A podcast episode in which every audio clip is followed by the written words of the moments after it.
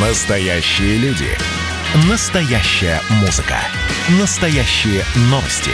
Радио «Комсомольская правда». Радио про настоящее. 97,2 FM. эм. Как дела, Россия? Ватсап-страна! Итак, э, мы продолжаем, и давайте мы про коронавирус поговорим. 28,5 новых случаев заражения коронавирусом в 85 регионах. На 2 с небольшим процентов больше, чем накануне. И, э, опять же, периодически сейчас в разговорах со специалистами задается вопрос, когда же, когда же выйдем на плато? Или, может быть, уже вышли. А когда тогда будет снижение, э, собственно, выявленных случаев заболеваем, э, заболевших коронавирусной инфекцией? Помогут ли наступившие холода справиться с коронавирусной угрозой? Ну, давайте мы о тенденциях э, роста, о тенденциях случаев выявления, насколько сейчас эта цифра, в общем, будет расти или останется на том же месте мы поговорим с профессором, с членом-корреспондентом Российской Академии Наук, заведующим лабораторией биотехнологии и вирусологии факультета естественных наук Новосибирского государственного университета. Сергей Нетесов с нами на прямой связи. Сергей Викторович, здравствуйте. Здравствуйте. Про динамику хочу спросить у вас. Вы ведь наблюдаете и тоже, наверное, за цифрами следите. А может, это такая штука, которая реальной картины не отражает? Территория России большая. Сначала всплеск заболеваемости в крупнонаселенных городах, в мегаполисах, а потом это как щупальца осьминога, значит, расползается по всей территории России. Что скажете про динамику и про то, что нам ждать, например, в начале года? Вы знаете, во-первых, я думаю, что э, вот сейчас будет долгое время э, одна и та же цифра ежесуточных заражений угу. быть, потому что мы уже подобрались к тому, что она уже почти не меняется, вот такая. Но надо сказать, что, конечно, не все заболевания регистрируются, потому что у этого заболевания есть много бессимптомных случаев, причем их количество оценивается с 40 до 90 процентов.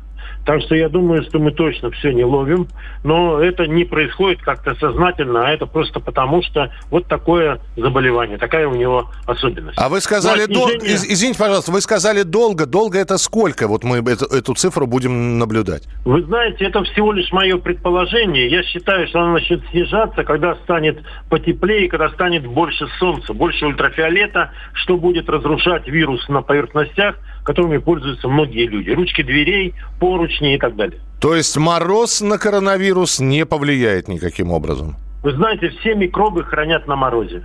А при тепле они быстро разрушаются, и поэтому, например, вакцины надо перевозить все-таки при плюс 4. А, и, при минусе. Э, это да, Сергей Викторович. Но мы же знаем, что при э, э, холодных температурах активность э, вирусов и микробов снижается. Вы знаете, дело в том, что они активизируются только в одном случае, когда они попадают в тело человека. Извините, а у нас пока что температура все-таки около 36 градусов. Это правда. Несмотря на то, что показывают термометры на входах в некоторые заведения. Там 35 бывает, 35,4. Хорошо. Э, и все-таки я понимаю, что, опять же, мы сейчас выслушиваем исключительно ваше мнение. Э, с облегчением когда можно будет вздохнуть? Весной, когда, причем поздней весной. Вот вы про ультрафиолет, про солнце сказали.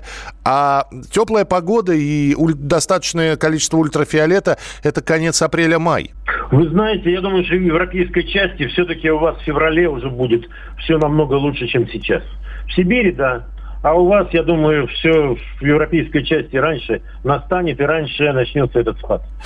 Э, еще один вопрос, э, который касается масок, а особенно ношение масок вот на морозе.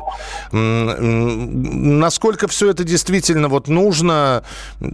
Понятно, что надевать-то средства защиты нужно только в скоплениях людей, в общественных местах, но некоторых людей можно встретить, вот идут в масках на морозе по улице.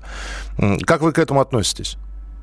Вы знаете, ситуация такова. Конечно, маска намного быстрее увлажняется э, на морозном воздухе, и поэтому придется ее просто почаще менять.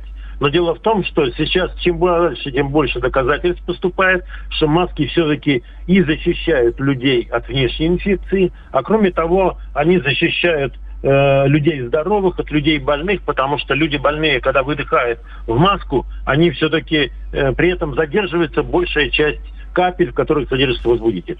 Так что это вынужденная мера. Ну что делать? А, финальный вопрос. Э, Сергей Викторович, я сегодня прочитал, что э, потери смертность от коронавируса в Соединенных Штатах Америки, Америки превысила смертность э, погибших людей во Второй мировой войне в США. И коронавирус продолжает собирать свою такую скорбную жатву. И я напомню, просто в марте, когда мы говорили, и в том числе с вами говорили, находились слушатели, которые присылали сообщения, заявляя, что, дескать, а, ну что там в нем страшного? Вы посмотрите, какова смертность от гриппа, от туберкулеза. Вот если говорить про другие заболевания и смертность от других заболеваний, то коронавирус сейчас, в общем-то, на каком месте по опасности, по-вашему?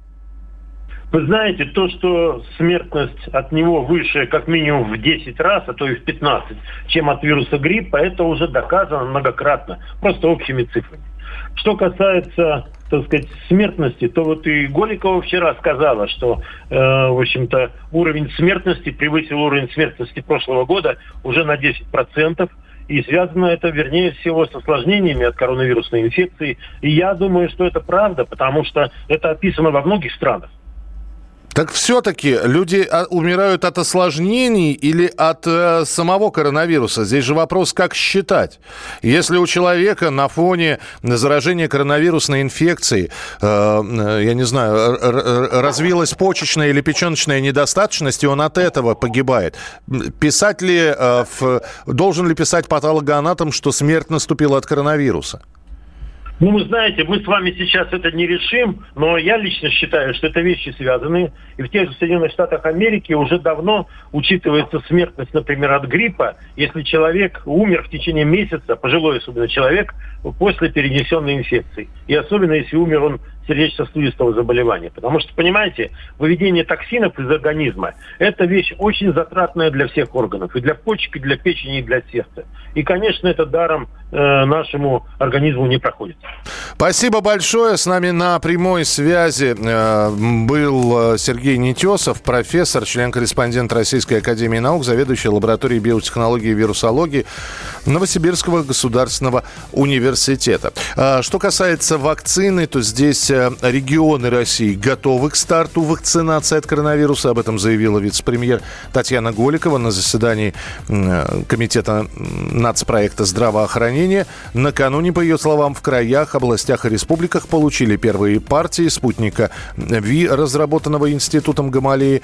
Пока это небольшие объемы. И прививать, вакцинировать в первую очередь будут, ну, как уже было сказано, врачей, э, педагогов э, и э, других людей определенных групп, которые чья работа непосредственно связана вот с нахождением в массе людей, с общением людей. Но врачи и педагоги это в первую очередь. Каждый вечер слушайте на радио «Комсомольская правда» медиапроект «Война и мир».